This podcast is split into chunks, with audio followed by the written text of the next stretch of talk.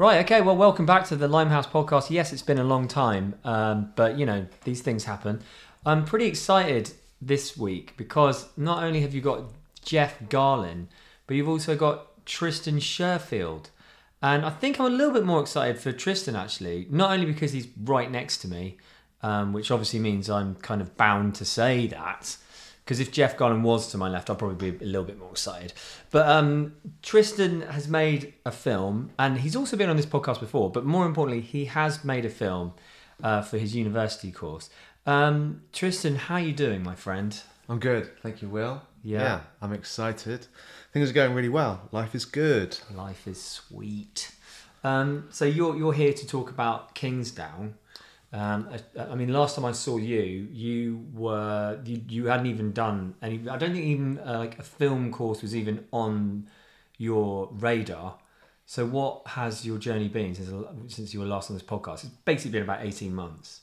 It's been a crazy experience. It's been really fun and mind blowing. like I didn't realize life could change so radically.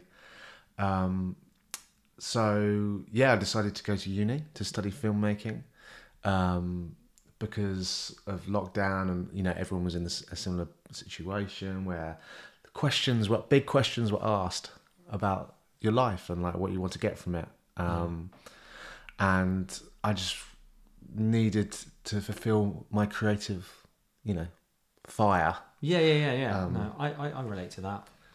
So yeah, so we're here to talk about the film I made that's getting released on the twenty fifth of this month. Um, Which is the twenty fifth of September. yeah, Cool. twenty fifth Okay. September. Um, so yeah, it's going live online, just free for everyone. Um, if you search Kingsdown Film, but yeah, it's, it was been it's been a very interesting and intense journey. Yeah, but what, so you, you went to university and it wasn't like immediately right. Get a film done now. Here's the budget. I think you went through quite a process to get the film done, right? Oh, yeah, to, so- to get it green lit. So within the course, every um, I think it's about hundred people on the course, and we got put into groups of two, or we had to find someone else to write with, and everyone had to write a script, which is something you know I have never. I've never done, and you know, I'm not. I wouldn't. You know, I've found writing a struggle, but was there was something about it because it's such a a, vis, a visual thing as well that I was able to really sort of ex, excel at it. So every, everyone wrote a script, and then there was a process of elimination through the uni, um, where it was whittled down to I think twenty scripts. Yeah. Um, and then we had like a boot camp where it was like a really intense critique of everyone's scripts, but we were all in a room together, so ev we were like flushing out ideas, um, which is fun. And um, yeah, and it, so it, it, and then there was another stage, and we were lucky enough to be greenlit. So we were one of I think seven films Yeah. to be actually given the green light to be, to, to be made. Yeah. So, Tristan, I know it's an obvious question, but what is the film about? Because I think people are going to want to know. So the film we made is called Kingsdown, which is a beach in on the Kent coast where a, the majority of refugees land when they're crossing the channel. Obviously, it's a student film, so it has to be a very minimum cut, cast, because the because of the budget. So we we had the idea of a England football fan is down on the coast uh, with his girlfriend, and you know they're walking on the beach, and they come face to face with the refugees across the channel. In this case, it's Mariam who is actually in the throes of labour. So Okay.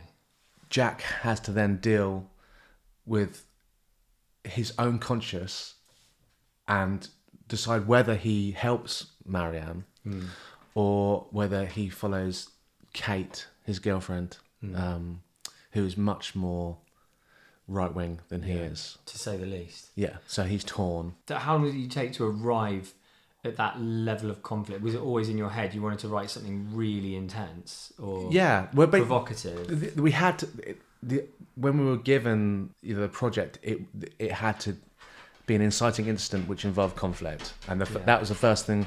You know, putting those pe- putting those worlds together and colliding those worlds in my head, and Alex, um, my co-writer, we just it was just ideas just uh, you know lit up. Like we just knew that we we had something that we could really like dive deep on and really research about and you know really tell a story which is hopefully emotional and real.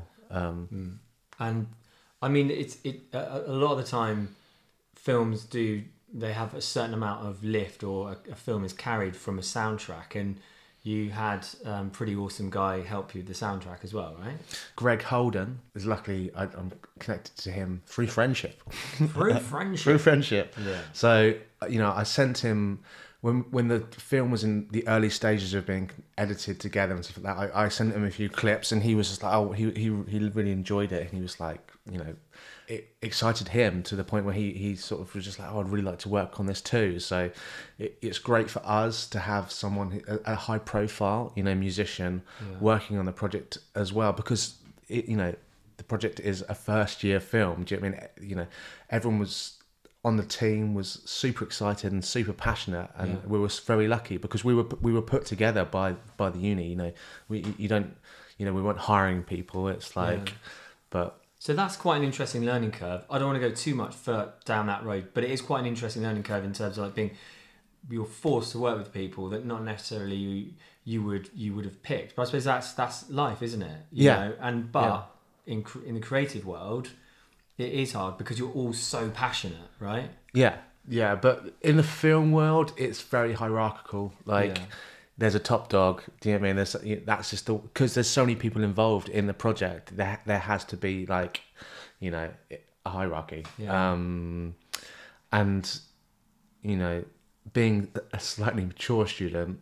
Um, Well, you're not. I mean, you're only 37, mate. yeah, no, but compared to I know some of to- them are like you know compared to the lo- you know lovely people on the team you know it's hard as well when you i produced it but Hmm. you know writing it as well you, you get so you know you're so passionate about it you Yeah. really want to you know drive it home and make it the best thing it is so, But I mean, for me, because when I when I watched it, I thought, yeah, the music was a fantastic element. of It It definitely blended really well with some of the shots that you chose. Um, but also, it, it's got such heavy, intense connotation, not connotations, but intense um, subject matter.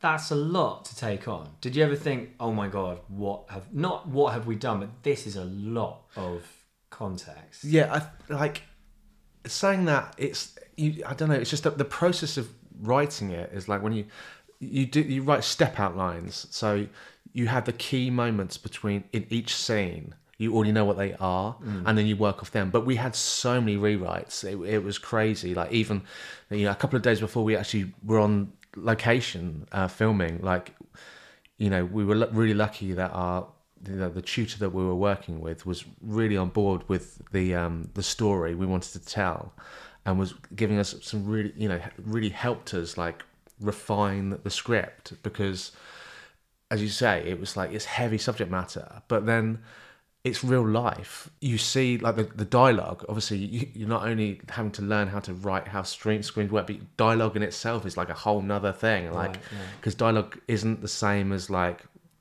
we're speaking now. Do you know what I mean? yeah. There's like subtext and all this stuff, and it was brilliant to learn. Do you know what I mean to get your teeth into all this stuff? But um, sorry, what was the question? no, no, no, I think you've answered it. But I was, I was, I was quite interested to what it because I've, I've done a little bit myself, and I it's always quite a buzz seeing it actually then come into real life. Like you know, you Yeah. write a script and then. You, you talk you, you write a script fine but then you've got to find the crew and you've got to find the camera and all and the actors yeah. but then to finally see it in front of you what evolving in front of you taking life what was that like It was amazing. So I know what my point was now. I was going back to my Yeah. previous thing. It's just like, although that it's you know really, it's a, a narrative story, but these situations do exist. So Okay, yeah. it's easy, and also the language we're using, the way they speak to each other, is something you hear every day. Yeah. Do you know what I mean? You see it in the news, you see it. So you know a lot. We were able to sort of cherry pick things that were just like, oh god, that's like you know, horrendous yeah, horrendous, and like, but people say it, so these people should say it. Um, yeah yeah so that's true isn't it but just re- what so in, in that regard what was it like seeing that come to life then Well, it's, it's horrible. Like, Yeah. uh, we, you know, the we were so lucky with our actors. You know, they really took to the script. Really, you know, like um, like ducks to water.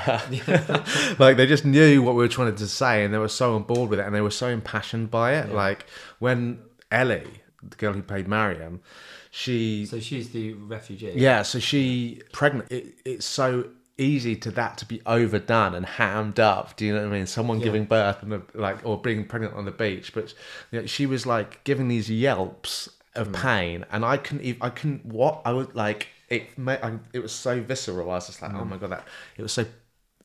I don't know. She just Tangible. yeah, and everyone, you know, so and Rob and Lorian as well. Everyone just smashed it, absolutely smashed it. Yeah. Like we couldn't have done any better than what we've got, and it's you know, seeing it the first time, it's it's been such an amazing, beautiful experience. But yeah, and you've and you've also been uh, shortlisted for not shortlisted. You're you're you're taking it to the um, to a festival, Lowestoft. Yeah, so we've entered it into uh, quite a few festivals in and around the country, but we are lucky. To, we've already heard from Lowestoft Film Festival that we're a finalist, which is fantastic. You know, Yeah, it's great to get praise from the uni itself, but like having it out there in the real world, doing real world things, and you know, getting selected and stuff is incredible. We're so Yeah. Super excited. And when so people can go to see that. or- Yeah. Um, so I th- it's the twenty first of October. Okay, It might be best to check that online, Yeah. but Lowestoft Film Festival. I feel like it's that moment in Wayne's World too, where she's like, "I've got an album coming out. I think we do," and like Bobby in the background, Christopher Walken's character. Um, anyway, carry on. Sorry. So we don't know. We, we're pretty sure it's twenty first of October. it's around that weekend. Okay, cool. Um, but um, you know, every, everyone's you know online. you can Yeah, check. You can check the interweb. Um, so it's best to find it what Land uh, Lansdowne uh, Kingsdown film. yeah, Um, just Google that. yeah. You, you Kingsdown Film. We're on Instagram and all Yeah. the works. Um, Okay. And what about like you personally? We've got a couple more minutes. Like it's kind of cool to be able to check in with you. I think last time, bloody hell, we were what were we talking about? I can't even remember what last time we were talking about. Probably like the world at large, as we Yeah. kind of do. It, do you see like this is um part? I know going to university, changing your life completely, selling up and moving across the country is step one. Step two is creating something fantastic. What's like step three, four? Getting within the industry. Yeah. Just like continuing the the climb, but being you know being super motivated and hoping. Obviously, uni is different to the to, to working life, Mm. but luckily, I being slightly older, have experience. I just don't want to go back to what I had. I just like I've had a taste of this thing, this world, and I'm just like I don't know. I just want to I want to have it. So that's kind of like your advice to people that want to make it. I don't know, like a change, but they to do it rather than not do it. Oh, 100 percent. It's better to regret something you did do than something you didn't do, right? Well, yeah, yeah, just go and just go and do it. It's gonna. It's hard. Like as like when I moved, I didn't know anyone. Hmm. It's and and it's just a strange thing. Like I wouldn't change it for the world. I've met some lovely people, some lovely friends, and like it's ro- opened up my mind to different you know it's- possibilities and different ways of living. And well, yeah, it's also kept you going, right? Because it's been a tough fucking year for you. So Yeah. you know, it's, Yeah, it's- yeah. No, it's been it's been very difficult personally, Hmm. but yeah, I just it's life. It's like, it is, isn't it? You just, I don't know. It's like get. Was it keep on? What's, oh my god! What's that line? Get busy living or get busy dying from Shawshank Redemption. Yeah. it's so true though. But um, mate, thank you so much for chatting with me. Thank you, Um, Will. Next time, y- you know, we'll be talking about your film with Christopher Nolan. but just really quickly, he does time as a concept constantly. What what would be your? Would you like to? What would you like to? Um, Zen, Zen existentialism. existentialism, Yeah. and aliens. All right, mate. Say goodbye to everyone. right, bye. Here's here's Jeff Garlin.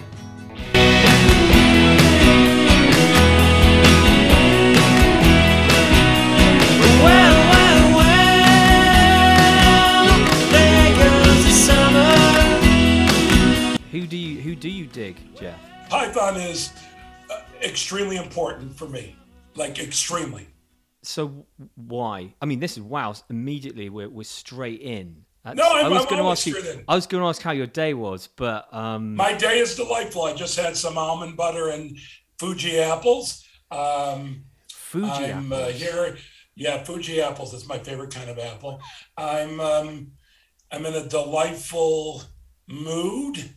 Yeah. Uh, well, yeah. I mean, well, you know, I just had a. Um, I just found out I'm bipolar, which maybe might upset other people from well, people who deal with me. But for me, at 59 years old, almost 60, to go, oh, all this makes sense. That's Right. sort of so I'm I'm pretty gosh darn chippy today. Um, and uh, yeah, as if I just watched a, a bunch of Python, the joy that has brought me.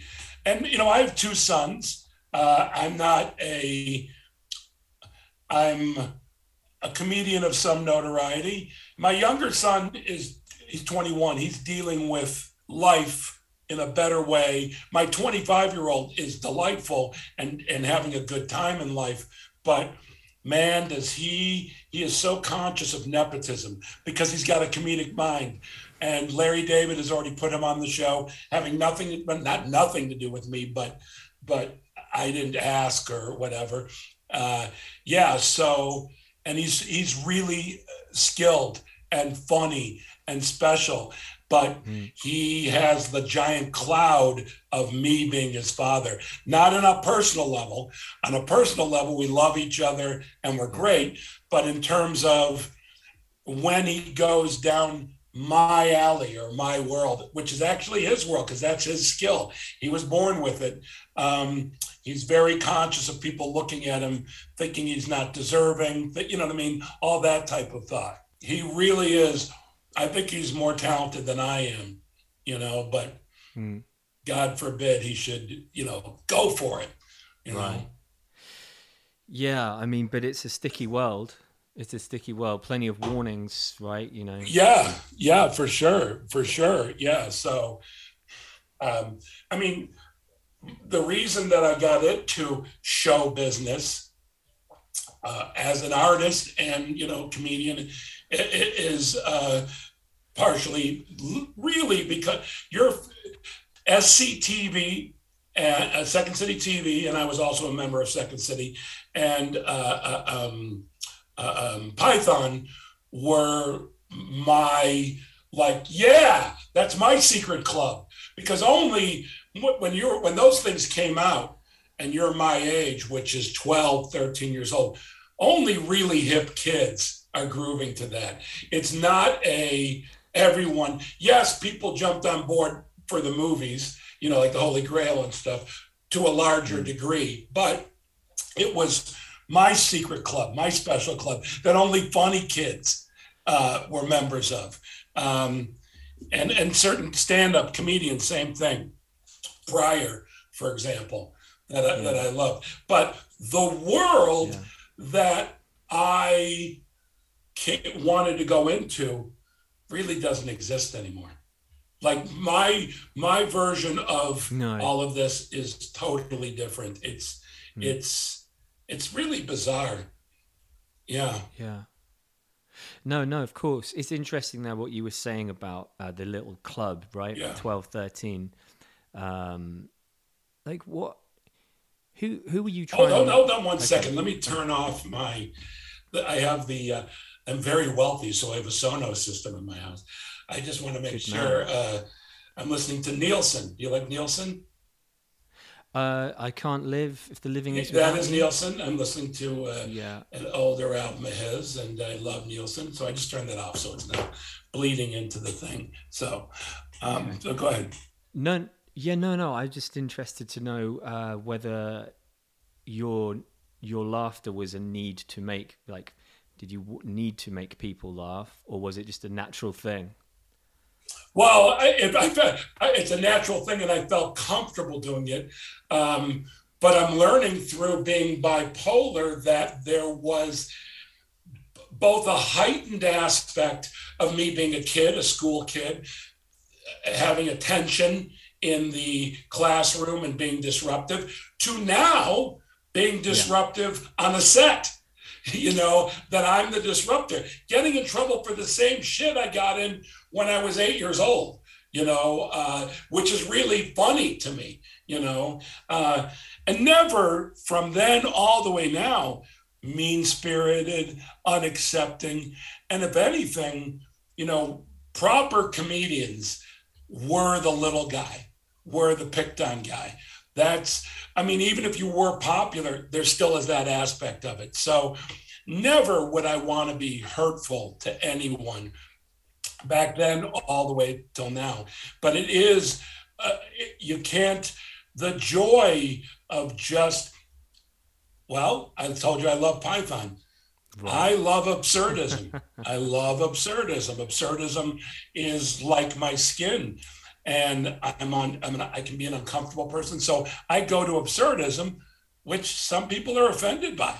Even if it's not sexual, even they just are offended by it. Your strangeness Yeah. offends them.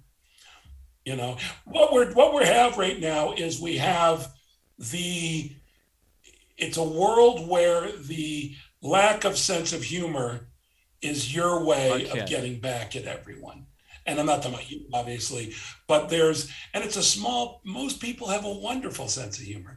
It's a small portion, but it's being heard. And I'm not talking Black Lives Matter. I'm not talking important stuff. I'm talking unimportant stuff. And there are people who are left, who really don't understand Mm. the premise of comedy No, I completely agree. you know um, i just turned up i just turned off the comments on my i've chosen it's my last instagram Okay. post until the spring. I'm just taking a, a break. And there were a, the comments i get especially on instagram which of all the social media has the most thoughtful because you have to have some level of a craft some level of an artistry to curating your thing. But there are people and by the way i can tell you every time they are private they some have no posts but they love to make comments on yours. Now when i if i put up a post maybe one will be something negative Yeah. or something not nice. But in general and they think because you're you have money or you're successful that it doesn't hurt you that you don't emotionally feel it. And so i turned off the comments and it's going to be my po- it's just a picture of me on stage and it says because i read this piece in the new york times today beautiful piece No, no, and. I know I'm talking going, a lot. If you want me to talk less, and, um, uh, it's a beautiful piece uh, about. Uh, it's called "Birds Aren't." I wrote. I wrote hashtag "Birds Aren't Real," and it's on the cover of the New York Times today about this 23-year-old kid for the past two or three years who's put up billboards that say "Birds Aren't Real," that has had rallies. He had like one in St. Louis where the Cardinals baseball team is, and he burnt their flag, but he does it as if he's serious, but It's absurd. it's it's all Yeah, the abs- yeah. it's absurdism and i love it i'm actually have my publicist trying to reach out i want to thank him. A 23 year old kid my boys are 21 and 25 and I, love them madly but dealing with them can be challenging. Whereas here's this kid and i sent it to my older boy i'm going to send it to my younger boy just to show him yeah nepotism Mm. yeah that but do something. Have some fun. Do something interesting and i love that this kid did birds aren't real and they said well what about the people who think that you're real he goes if people believe that when i say birds aren't real that they aren't real they've got way more problems than birds aren't real you know and i just love it i love absurd absurdism Yeah, you must love. Um, can you remember the first time you saw The Jerk? Maybe. Oh, the jerk, of course. Well, I was a, uh, a huge Steve Martin fan um, from the first album. Um, uh, um, I remember seeing him like in sketches on the Smothers Brothers show and um, Sonny and Cher. I remember he just was this familiar presence. Then the album came out, and that was it was all absurdism. It was making fun of your classic Vegas stand-up. And then, um, you know, he did Saturday Night Live and it all took off. Well, The Jerk, which is directed by one of my other heroes besides Steve Martin, Carl Reiner. Uh, Carl Reiner, who's a magical, was a magical man, and I got to know him, which was very exciting for me. Yeah. um, yeah. But The Jerk, I mean, just the idea of someone getting excited. The new phone books are here. The, the new, everything about it, you know, just absurdism is so. It's a, it's actually I gotta say a real lost art. Um, people aren't doing it, and I live for it, man. So what I was saying, do you want me to go from where I was saying? Well, no, I mean, I, I was, you know, we, were- we were talking about absurdism and what have you. absurdism. What I was saying is that the only absurdism that I get where it really brings me joy is South Park. okay, yeah, They are, to me, they're heirs of Python. Yeah, They are, can be mentioned, that's rarefied air. And there's not much of my generation or around where I go, hey, that's pretty spectacular. Hmm. South Park is spectacular. Others may consider Curb spectacular. I cannot, being a producer and an actor on the show, I cannot judge the show. okay, okay, interesting. That, that's my feeling on that. You Yeah. know, I'm very proud of the work we do, but I I cannot hold it up with other stuff. That's for But other you- people to do. Yeah, I mean, you know, South Park and Curb. Um, South Park are definitely more. I mean, Trey Parker and all that. Uh, they're, they're they're more sort of. Um, I, I think they've got not more license, but they seem like they're free Well, to, animation gives you animation gives you license, and they combine Hmm. Politics, social, and absurdism. And Yeah. when you can combine something political with absurdism, it's delightful. Um, yeah. So Yeah, but uh, but I mean, sort of um, having recently watched season ten of, of of Curb, the beginning to me seems like a bit of a statement. You know, from from from Larry um, when he, he knocks over the scooters and, and then just breaks the the selfie stick and then just yeah. oh yeah, yeah, yeah, That's yeah, yeah. great, right. That is Uh, just the- absolutely brilliant. Yeah, that makes me really happy too.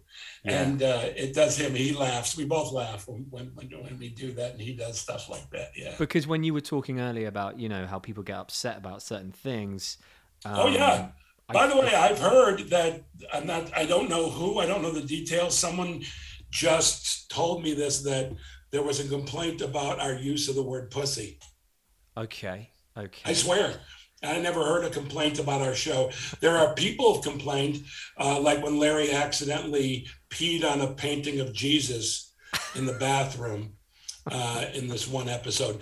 Some religious people were upset. Sometimes some Orthodox Jews have gotten upset. But there are always, when you throw comedy out there, it's always going, it should upset some people. yeah. That, otherwise, what are you doing? Even Right. even gentle stuff should upset some people. The problem that we have now is day to day life of comedians Mm. is upsetting to people. And that is like, what? Now, if you're a racist, if you're an anti Semite, if you're uh, uh, uh, um, homophobe, you, I mean, you know, if you hate women, yeah, people should come after you. Right. Not necessarily with torches, but but when you're just trying to be funny and you miss or you hit and they don't get it, woo, you know. No, Yeah. absolutely, and I, I think that the, the risk is worth the reward, and it's not really even oh, risk. Oh, yeah, yeah. Because in this Well, day no. everything seems like a risk. no comedic mind cares what people say about them artistically. If people don't dig curb, I could give a flying fuck. Excuse my language. But when people come after me, I'm like, well, what, what, what did I, what happened? You know, because it's like, uh, um, you know, it's like Dave Chappelle's been in trouble lately, but he chose a group of people to make some jokes, some funny, some not, whatever. Yeah, I I firmly will fight for his right to to talk about whatever topics he wants to talk about. But when you do that and you piss off even a small disenfranchised group of people, there might be some heat.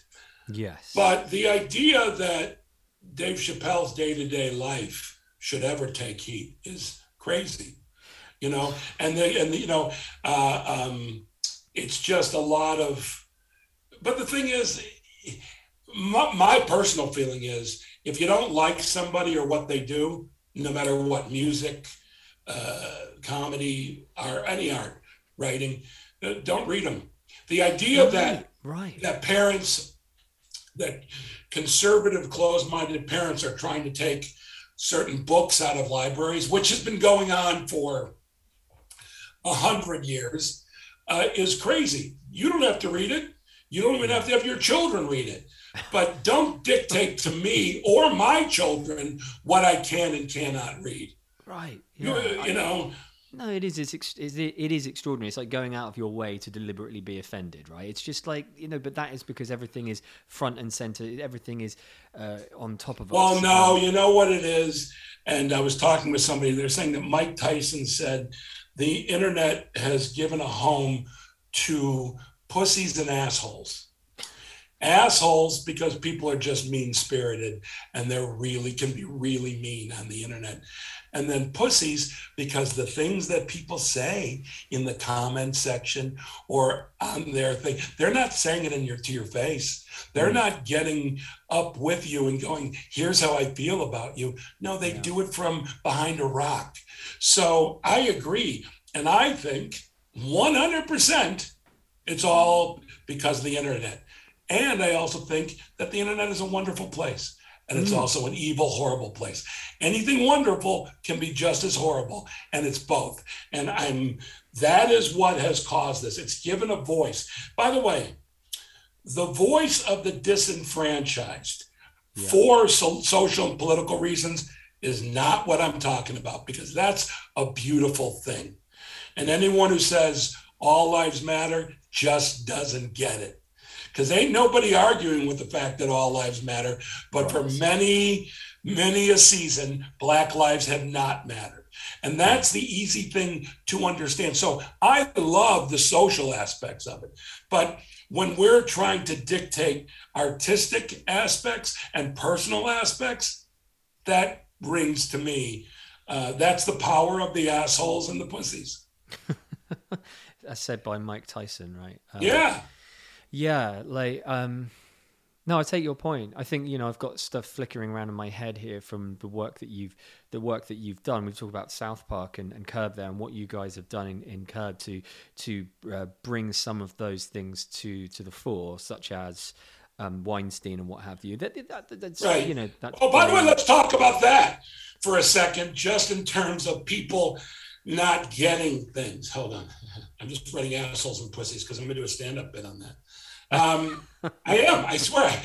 I, wrote it. I wrote it on my phone. So I, I've got some shows in San Diego this weekend. I'm going to talk about that. And what I do is I improvise. So that'll be a topic, and I'll just go off on that topic, and hopefully some gold comes out of it. And yeah. do something again. Um, we said, uh, well, what was the thing where I said, let's talk about that? What was, what were we talking about?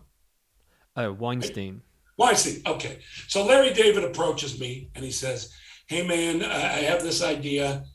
You know, would you, you know, because he's wearing the Make America Great Again hat and he's using that. He goes, what what if what if some people mistook you for Harvey Weinstein? Now, no one in reality has ever mistook me for Harvey Weinstein. Um, it, I I did. They did. The Weinstein Company did There's a. no smell of sulfur around you. No, there's no, there's not. I so anyhow, I thought it was hilarious. People thought it was hilarious. Somehow, people seem to think when they call me Weinstein on Instagram or when I'm walking down the street, hey Harvey, and I think to myself, no, you're not. But they do, and they go, "What are you doing here, Harvey?" And I say, "Hey, we're talking about a rapist, a fucking criminal." Yeah. What is amusing about that? Yes, I did it on the show. Now, mind you, it happens now probably once a month, and it happened once an hour. When, when the show aired, it was constant, man. And it was a pain. And I was like, I wish I hadn't done it because I don't need that. I mean, that, I mean, you know, talk about cancel culture. Yeah, the dude's in jail. He's canceled. Can't make movies from jail. But outside of somebody being in jail, or in prison about to be tried to maybe go to jail until they're guilty. Outside of those people, I ain't about having anybody canceled. And No. someone will go, How really? If someone did this and that? Yeah. Until they go to jail. And by the way, people still like President Trump. Some people, that's their right. And and you can cancel him in your own world. You know, you can say, I want hmm. nothing to do with him. Or any artist, you know, any artist that has done something that you don't like, don't listen to their comedy, don't listen to their music, don't Yeah. watch their movies. That's your right. Never take that away. But Yeah. no one should be uh, stopped from working, you know. And really, the only time these people are stopped from working is in corporate situations. You know, some studio may go, we don't want to mess with that. It's like, Yeah, oh, like yeah. Louis C.K.'s um, doing his thing, you know. Yeah, he's by the way, Louis C.K. is out there doing shows, five thousand seat arenas. I mean uh, theaters. Uh, he just filmed a special. He's doing, but I have to say, he's releasing a special on LouisCK.com. Why? Because the corporate entities they cancel him. You know what I mean? They can't stop him, but they cancel him. And do you know why they cancel him? They only cancel them, you know, a lot of these companies say they're looking for the well, like with- HR, we're looking for the well-being of our everyone who works for us. No, they don't want to get sued.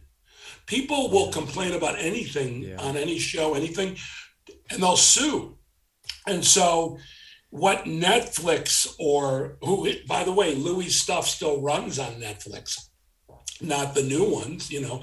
Although this hmm. one might when when it's off Louis' website, but yeah, if, if, if Louis was up for the lead in a movie that maybe Warner Brothers was producing, they would say no. Not because they're offended, but their lawyers don't want trouble. They don't want anyone protesting. They don't, everyone wants to go quiet in the good night, you know?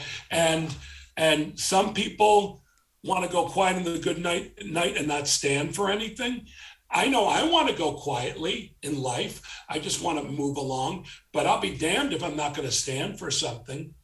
Yeah, yeah. No, I, I'm not a corporation, you But, know. but no, no, it isn't. It is interesting, man. Like I, I don't want to get sucked down too much down that down that wormhole. Well, there's nothing. Just but- wherever our conversation takes Yeah, us, don't no, you no, worry. absolutely, man. I don't have any agenda. I love talking about it. You want to talk about the Pirates of the Caribbean movies? I'm up for it. Whatever you want.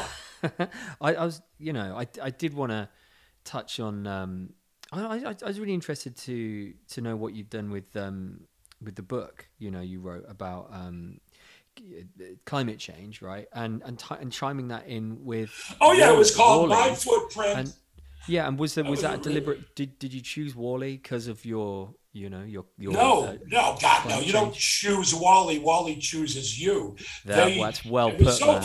Funny. They approached me and they said, "Can can will you can we fly you up here to Pixar, which is in Northern California, to present to you this movie we want you to be in?"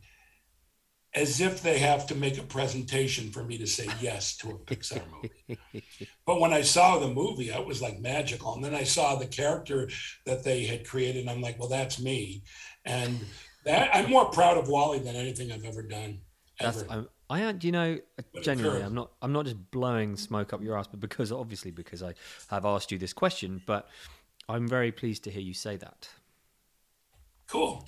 I think it's. Yeah, a- it- it- I think it's it a, thrill- a- it thrills me. Genius. And and so and by the way, anyone who builds their career based on anything other than trusting their gut is a liar or unsuccessful. Yeah. Because you can't say, let's say I'm really into green stuff. Right. Which I'm not, but I am. Meaning, I recycle. I wrote a book about doing that, going green. Um, but that's not my thing. How do I know a movie like Wall-E is going to be made? And I'm going to literally wait to pick the right production that has my agenda in it?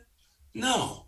I'm at the mercy of what's being created. Now, the only option that I have across the board, the only option that I have is to write something on my own that says what I want to say.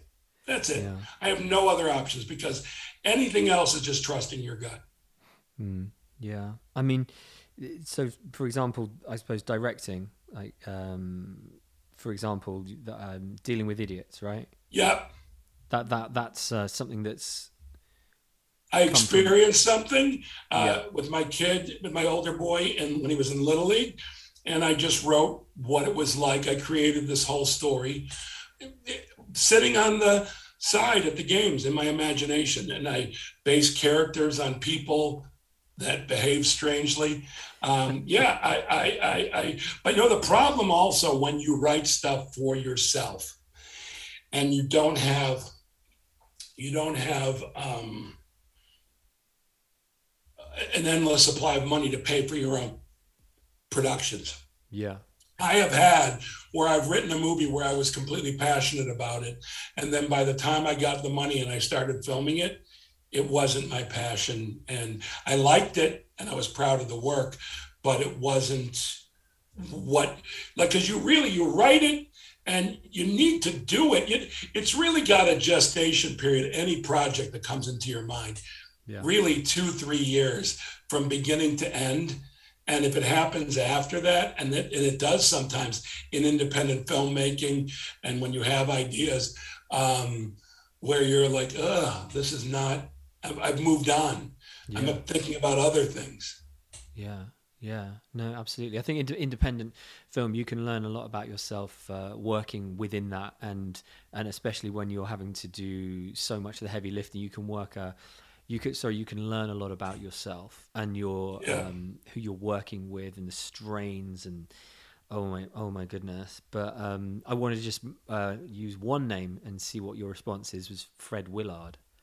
Ah, ah, to be able, what I guess. I, I, I have to say, someone like Fred Willard, to have the honor of not only knowing him and being his friend, but the idea I have worked with Fred, Wall-E.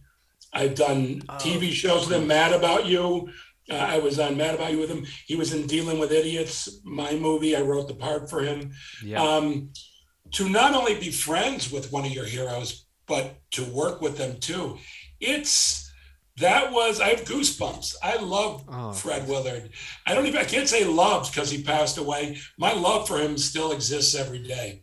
You know, um, that's how a they special, a special, special, special man. A, a love. I just loved him. Oh my God. Yeah. I mean, a u- unique absurdism, right?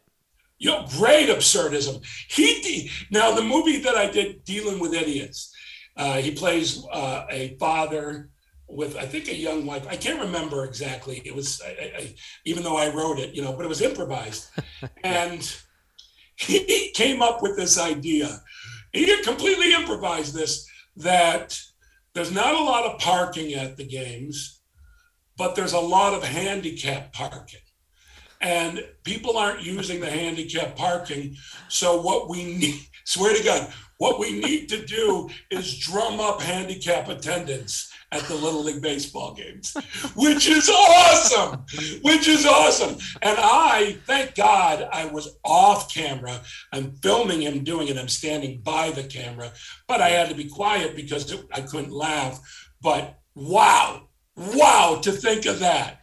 That is Oh, just abs- absurdism to the hilt, but a thing of beauty, man. A thing of beauty. Wow.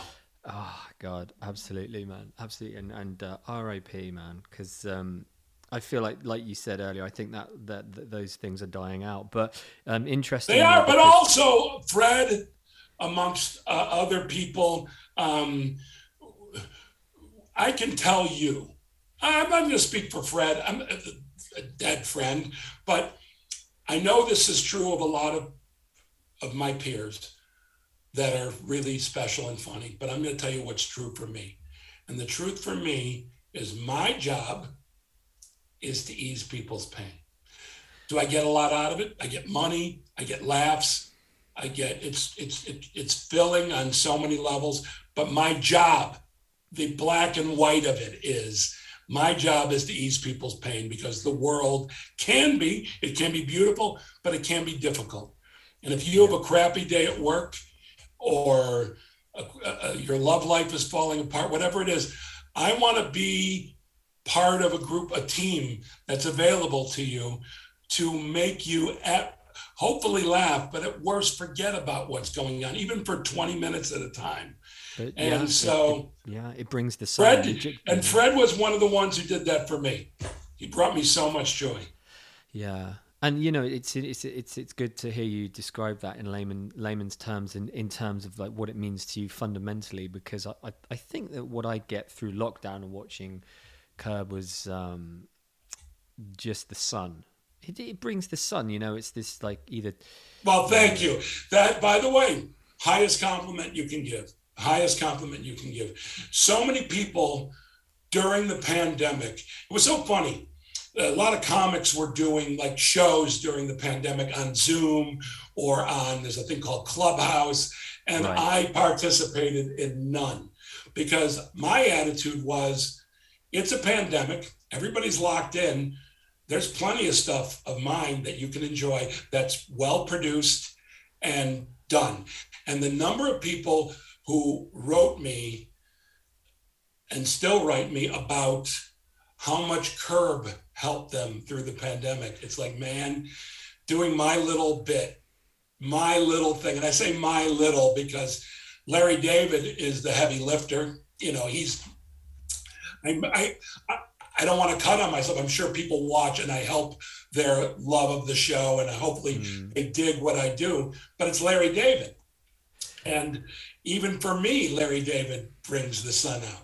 You know, Okay, that's that's that's interesting. But I think also that you you know, uh, uh, from where I'm coming from, it's important to have the right people a- around him to, to to play the straight people. to- Oh, to by the way, well, that not that that's the equivalent, if I may, of an athlete having players on the like a great athlete can't. I mean, yes, certainly someone like Federer. I'm, but I'm talking about team sports, which is Mm. what comedy can be. yeah. Not when you're doing stand-up team sports, but it's like a, a guy like Larry. You put him with a great supporting cast. Michael Jordan, great supporting cast. It knocks it up another level. So Larry David goes up because we're all lifting him up, but we're lifting greatness. And if you Oh. ask me, it's really light to lift. It's not even a heavy job. God, that's a beautiful. That's a, that's a very beautiful, succinct way of putting it, man. Like, like I've never said it before, but I actually like it. Maybe I'll say it again. Yeah, yeah, do it. um, but no, it is it is interesting, man. Because what what I wanted to touch on was a little bit of the second, you know, the second city and, and what happened and what, what not what happened, but where where you got you where you got started out, you know, because that's Well, Second City, I started in stand up and I also did, I was in college. I was in college, I was studying first theater, then I was studying film, then I dropped out. I was going to University of Miami. I dropped out to become a stand up. Then I did stand up and I'm from Chicago. I was living in South Florida. My family had moved there. And I moved back to Chicago to do Second City. And what Second City did, which I owe them forever, was give me a foundation to build my style. My stand-up style is not based on any stand-up. It's it's it's it's my style is based on some stand-ups, jazz musicians like Sonny Rollins, for example, and Second City. It gave me my thing, you know, clay to put together of what I do. So I am grateful forever to Second City for giving me my foundation of which I approach uh, acting so what, and what, what- stand up too. Yeah. but if we could go a little deeper, because that's you know to me like Yeah. that's stuff of um, legend. Right. You know, it's like who. Well, mean, you know, I don't be what- what's the gratuitous about it, What's but- a, what's what's what's the, the thing when, what- when you're writing a story? If you, the, the truth and the legend, print the legend. Uh, Second City, everyone's gotten whatever they've gotten out of it. What I mean by that is there were plenty of people back then there, and there are plenty of people now who are there about are about fame and about getting what fame has to offer. Yeah. And then there's people such as myself, and there's numerous people like me in terms of I do what I do because it's what I do. And I would do it for nothing. And I would do it for, I, I just, it's what I do. And Yeah. so I don't, I'm not into comedy for what comedy can bring me. I'm into comedy because it's what I do and I need to do it. But it's Mhm. like, I see a lot of comedians now where it's it's all about what what fame brings to them. It's not about hey man, I'm going to ease your pain. Hey man, I dig this. And so Second City, I was with geniuses and I was with people that I've already forgotten their names.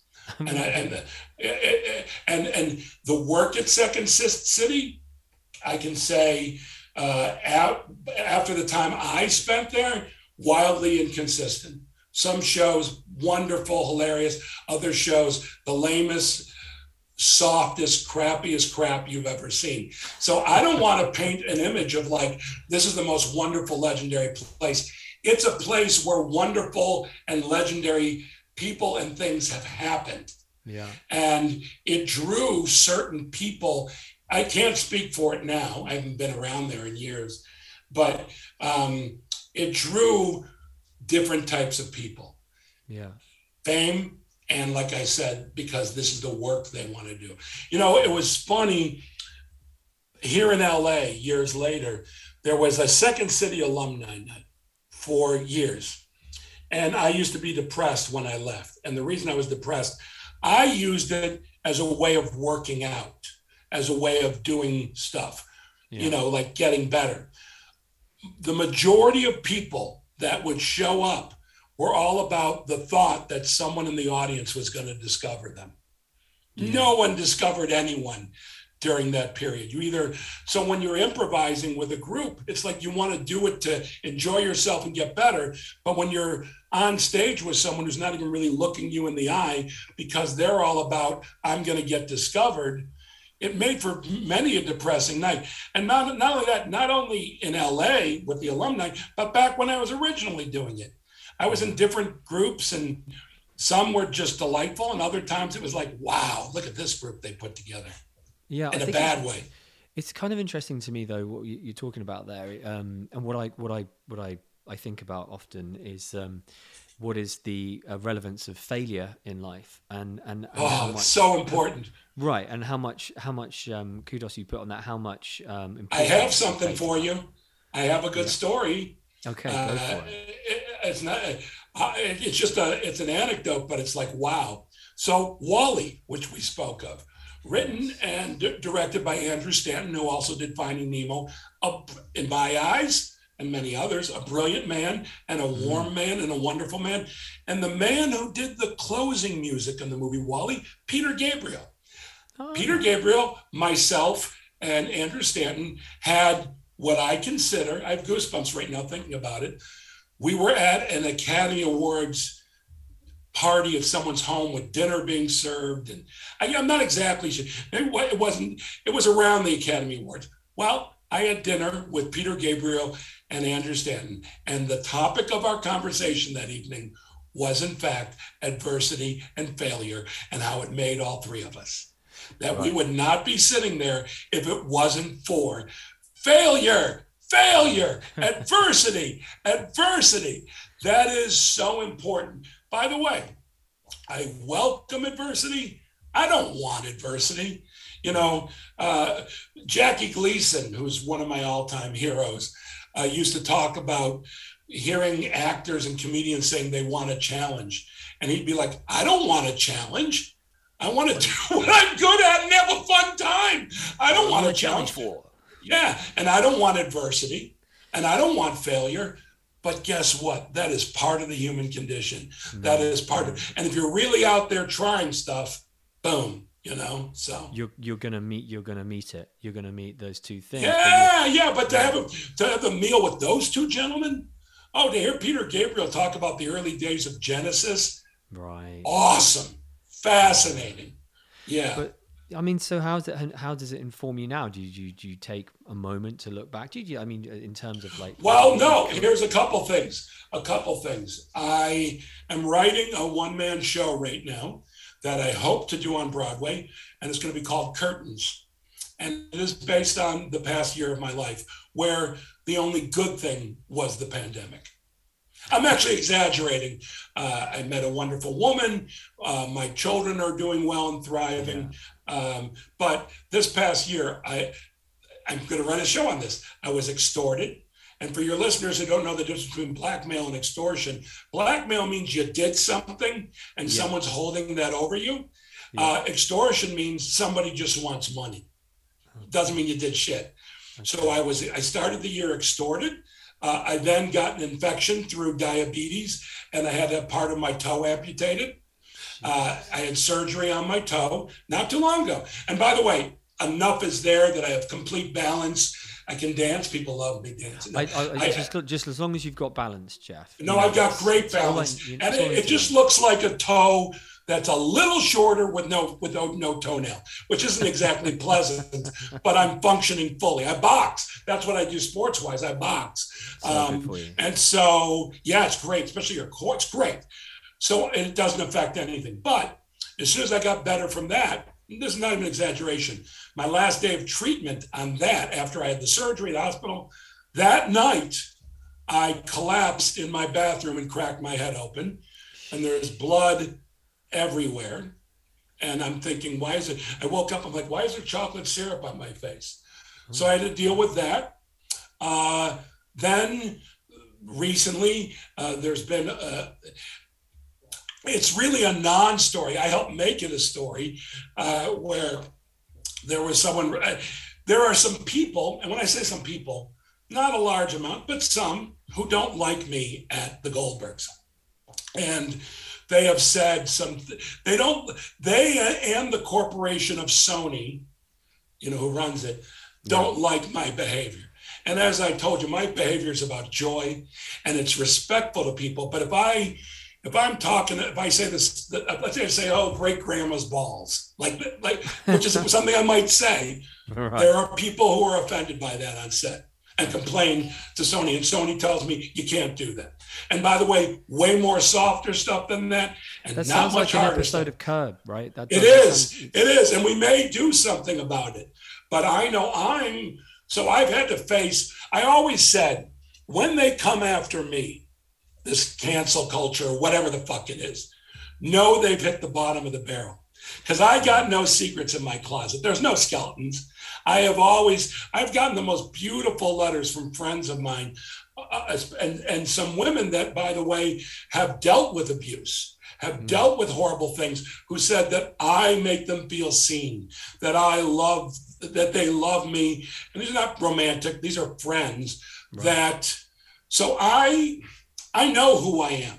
And this it just, time, it just it just sounds like you've got your you've got to cover your back the whole fucking time. Well, no, you, but you, but I'm not going to.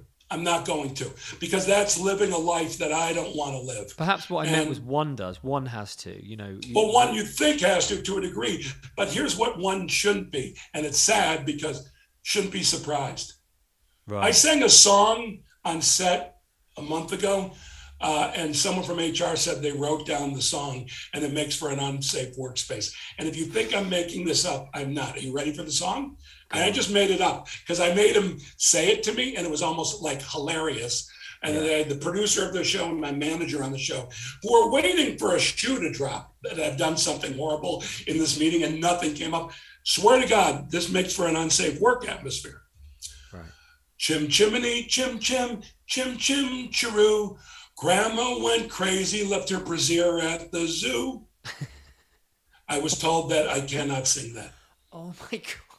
No, I'm not making up. I was And bracing so- myself for the worst there, but oh my god. Well, god. of course, of course. ridiculous. But this is what I'm dealing with. And yet, and so my name's being dragged through the mud because that's what it is. But it's nothing. And by the way, how long till somebody else pops up that they Jeff, I was after? just thinking, mate. I was thinking exactly the same thing. You know, in, in a way, you know your shit's clean, so totally clean. And by the way, as a stand up, even though I swear, I, I like swearing, but I'm even a pretty clean stand up.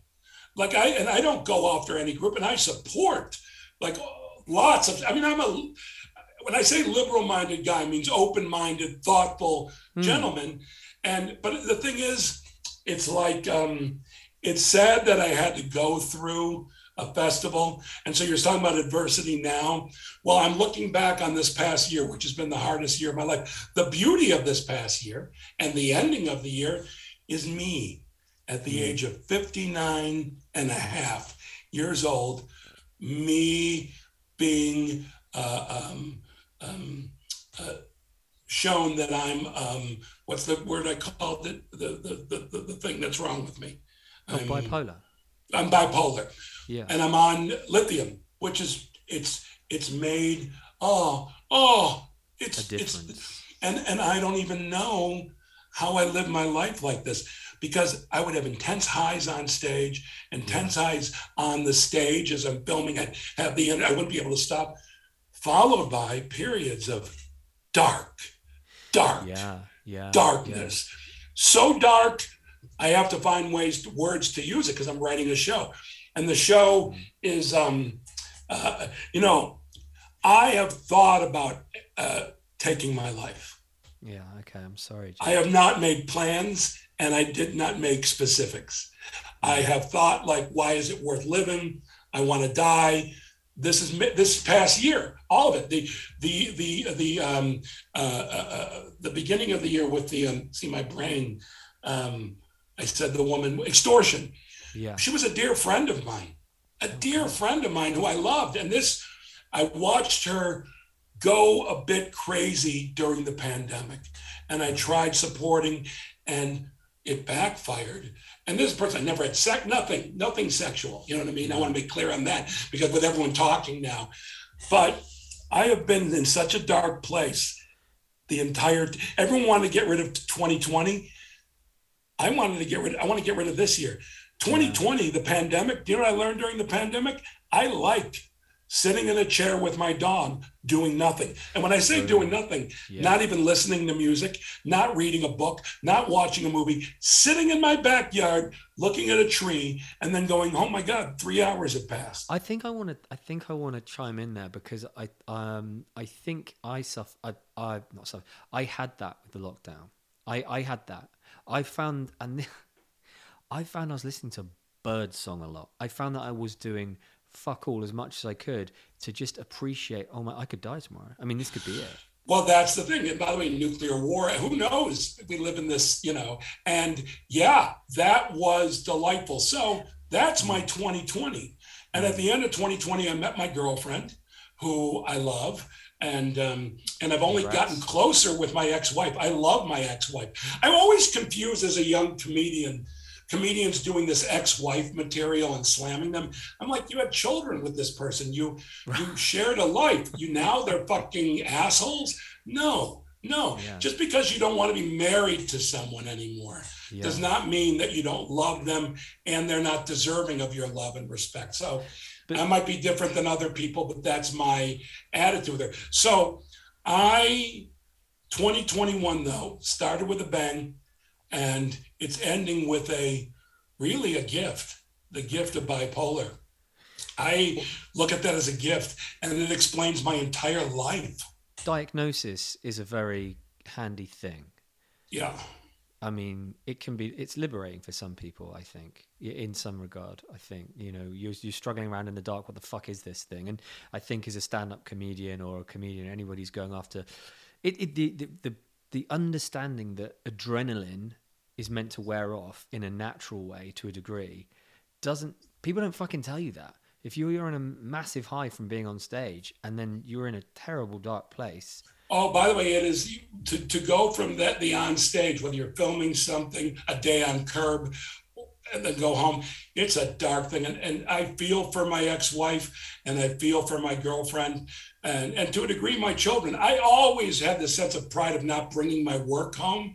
So from that standpoint, it was better, but I couldn't control my darkness. And I went to dark, dark, dark, dark places. And um, yeah, so it's been the most extraordinary. So what I was saying is, which this is a discovery I made. So I, my favorite Elton John album is Captain Fantastic and the Brown Dirt Cowboy, and I love the song "Someone Saved My Life Tonight." The joke of suicide, and it is a joke, is the people around people who commit suicide right? because they think that they could have made a difference Hmm. and they couldn't have. Nobody who was going to commit suicide was ever stopped by somebody saying, I'm here if you want to talk about stuff. That doesn't stop anyone. You know what stops people from committing suicide? Professional help. Yeah. If they're really going to do it, that's the only thing. And what I had was my ex wife and my girlfriend take me. I wasn't suicide. psychiatrist who I knew, and we did all the exam, all this stuff, and then I wake up and I'm like, I'm fucking bipolar. What the fuck? So that changed my life. Now I didn't get to, I've never in my life gotten to a point where I had the knife or I had the gun or I'm going to do it.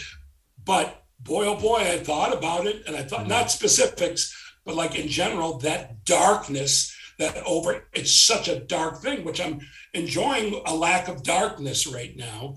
Um, but I, I went through all that. But people people were saying to me this is how because of all the stuff that's been going on if you need me i'm here for you i support you but if you're going to kill yourself you need professional help you need to talk to the people who work with people who are going to commit suicide so i was just listening to that album listening to that and i thought well how do i bring this thematically in and then there was a song there is a song towards the end of the album which is the second part to the song We All Fall in Love Sometimes. It's called Curtains.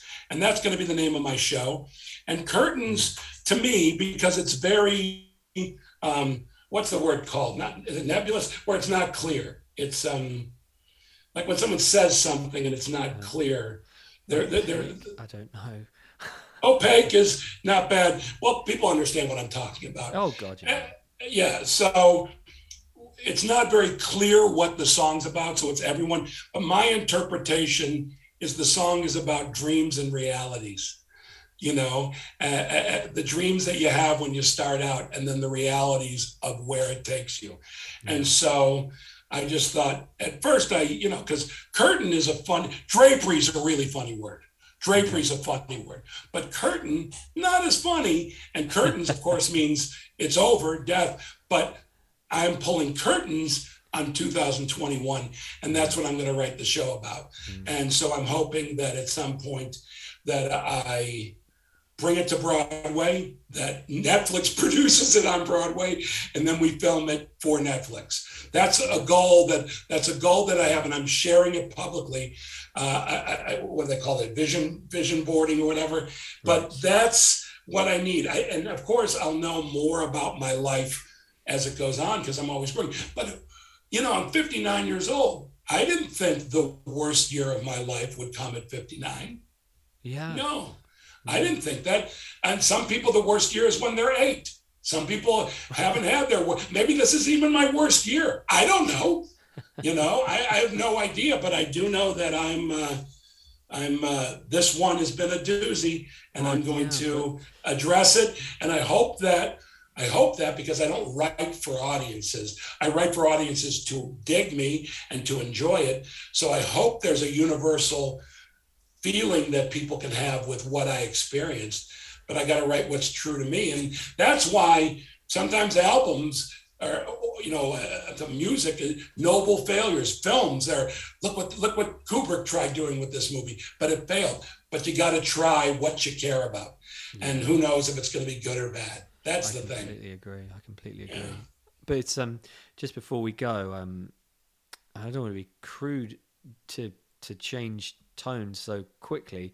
But You know, by the way, you can you can go anywhere. That's the thing. I'm an improviser, man. okay, you go any cool. I just direction don't want to be want. disrespectful because you know. No, you're not. gone- By the way, I'm not holding you to sit on at my every word and take what I say very ser- seriously.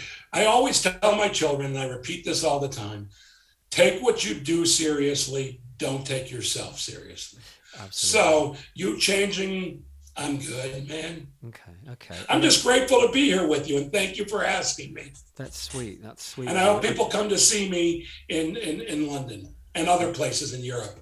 Go to jeffgarlin.com. All the dates are there. There'll be a sellout, but I would just, I was just wondering, uh, one word again. We, we had Fred Sure. Willard, uh, one name, um, Susie this time. Susie! Yes. And, uh, stay uh, and sorry, uh, yeah, w- stage wife, wife stage, uh, chemistry, and how how how that dev- that relationship. Okay, well, here's and here's the thing. Susie and I have been friends since the 80s. We met Oh. in New York at Catch a Rising Star. That's when I met Larry too. Um, Larry approached me. He said, I, he goes, I saw Susie Essman on this roast for um, uh, what the heck's his name? Who I loved. Um, ah, I'll think of it in a second. Okay. He saw her on a, on a, on a Friars Club roast, being hilarious. He goes, "What about her as your wife?" And she gets upset when your house is robbed by a fresh air fund. That's like a kid from the inner city that Yeah. you take in your home. That this kid uh, disrupted. Uh, uh, um, um, yeah. Uh, anyhow, I said, "Great," because I love Susan. Well, right away, it was hilarious her losing her crap and calling me a fat fuck. And then it grew her part because she's great, grew and grew. And people would say to me, Does it bother you? First off, she's one of my best friends. And I look to her, she is a rock. Right. She is a love. She is a rock. She is smart. She is funny. She is everything in the world. And she also has, by the way, her husband is a wonderful, like, you know, somebody said, your friends, they marry somebody you're like, Ugh. I love her husband. Oh, they are just the best. And when I'm around them, I'm just like, I'm just happy and delighted and such. And so we work well for years and um, I love it. But the thing I will say about her, as opposed to Larry David, as opposed to Cheryl Hines, as opposed to JB Smoove, um, she will not do any of my nonsense. For example, I've gotten Larry David and Cheryl Hines to walk up to background people, extras, and tell them that they collect lotions from around the world. So imagine you're a background person, and Larry David walks up to you and goes, oh, you know, just out of nowhere, you know, I, I collect lotion from around the world. And it's like, God bless him. But, and that's just an example of the silly stuff. Um, but Susie refuses. She will not do any silly thing. I'm not your, I'm not your puppet. I'm not your puppet. Fuck, fuck Uh, yeah, so so so yeah, no, she never called that in person, and not, and not at all anymore. I've lost over hundred. no. I've lost about a, I've lost about a hundred pounds. That never comes up. Um, I so noticed, I noticed that. yeah, in the last season. so she um, she's just I, I, there's nothing I couldn't say wonderful about her. I just I, I, I could just be we could've- well, yeah, and that's also uh, um, uh, a wardrobe person, oh, which wardrobe, now unbelievable Yeah. wardrobe. Oh, Jerry Stiller was the roast, Ben Stiller's father. It was the Oh. roast of Jerry Stiller Dear that God. she, uh, that Larry saw her. oh my um, God, Jerry. And, um, and, uh, uh, I'm so upset because I love our wardrobe person on Curb. Love her. you can just you can just have a, a Susie hat that steals an entire fucking scene. It's- I know. Well, by the way, we were at the Emmys uh, the last time we were live at the Emmys, which was I think two years ago, and um, and again trying to remember the name of the woman. She created uh, uh, Magnificent Mrs. Maisel. It ro- it won for best show, and when she went up, she had this black outfit and this black hot hat. And at the HBO party after the Emmys, myself, Jeff Schaffer, and Larry David were at the table talking about it, just like being confused. And all of us at once went, Susie! And and we had her dressed like that for a scene where we we we, we made fun of her and it was awesome. But yeah, she just her outfits make us all just happy. Oh man. That- And also, by the way, I will say this curb your enthusiasm. Hmm. Everyone on that show truly loves one another. Like a Good. deep, it comes across, deep man. love. You couldn't do it without the deep, a deep love. Every one of us. There's not one in the bunch where like, eh, no. These are people. These are the closest mates I Yeah. could, and the best mates I could ever possibly and I, imagine. and yeah, and I, I think like you know every every new cornerstone of, of a series that you bring in sometimes like Vince Vaughn for example you know oh, and Vince. Like, by the way, oh. Vince has fit right in. oh and Vince God, also so is good. from my hometown and we we I, I I first met Vince when he was 17 years old. I performed at his high school. I performed at his high school with a bunch of Second City people, and we brought him out of the audience. He was a kid in the audience.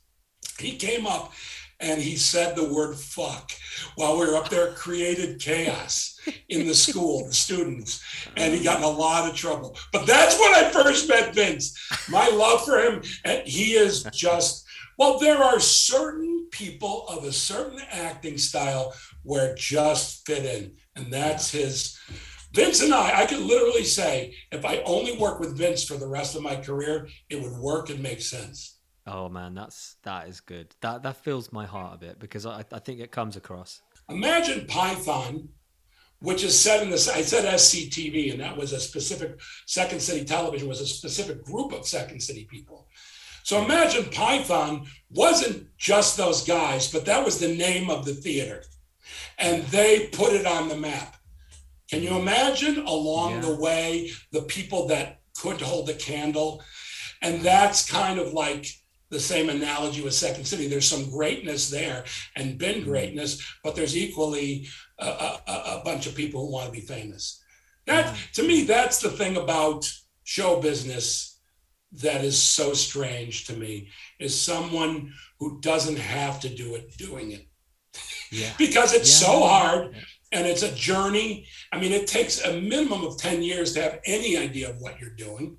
And and the idea that someone would want this, it's too hard. And especially now with criticism and and the way the world is, I, I just don't get it. I'm confused. I've turned into an old man, very confused. I think I think uh, anyone over forty is rapidly considered old, and that was maybe ten years ago. Can be, but. I read this story uh, on the New York Times today about this thing where b- birds aren't real, where it was a, a kid putting out this whole thing. Uh, it was absurdism. He even mentioned it, where of course birds are real, but there are people who believed it, who followed it, because he never broke character. And it was just a bunch of crap, and it still is. But a lot of people do get it. But there are plenty of people who are like, yeah. And they said, What do you think of the people who think that birds aren't real? And he goes, They got a lot more problems than that. Yeah. No, exactly, man. Exactly. Well, look, Jeff, thank you so much for your time, man. Thank you, been- William. It's been a pleasure and an honor to spend time with you. Thank you. That is very kind of you, and um, long may long may you reign, my friend. You're Long may gem. you reign, and please uh, just enjoy your day. And honestly, I'm I'm happy with your diagnosis, I'm happy that you're happy with it. You know, I'm that ecstatic. It's the it's like it's opened the curtains. Good. Now the curtains were closed on this thing. Now it's opened the curtains. See, that's what I've done. I've not closed the curtains. Now the curtains are open. That's beautiful, man. That's really that, that is beautiful. Thank you so much, Jeff. All right, pal. I'll talk to you soon. Take care, buddy. You too. I appreciate it. That was fun. Thank fun. you. Good. Thanks. Yeah, it was. Thank Thanks. you.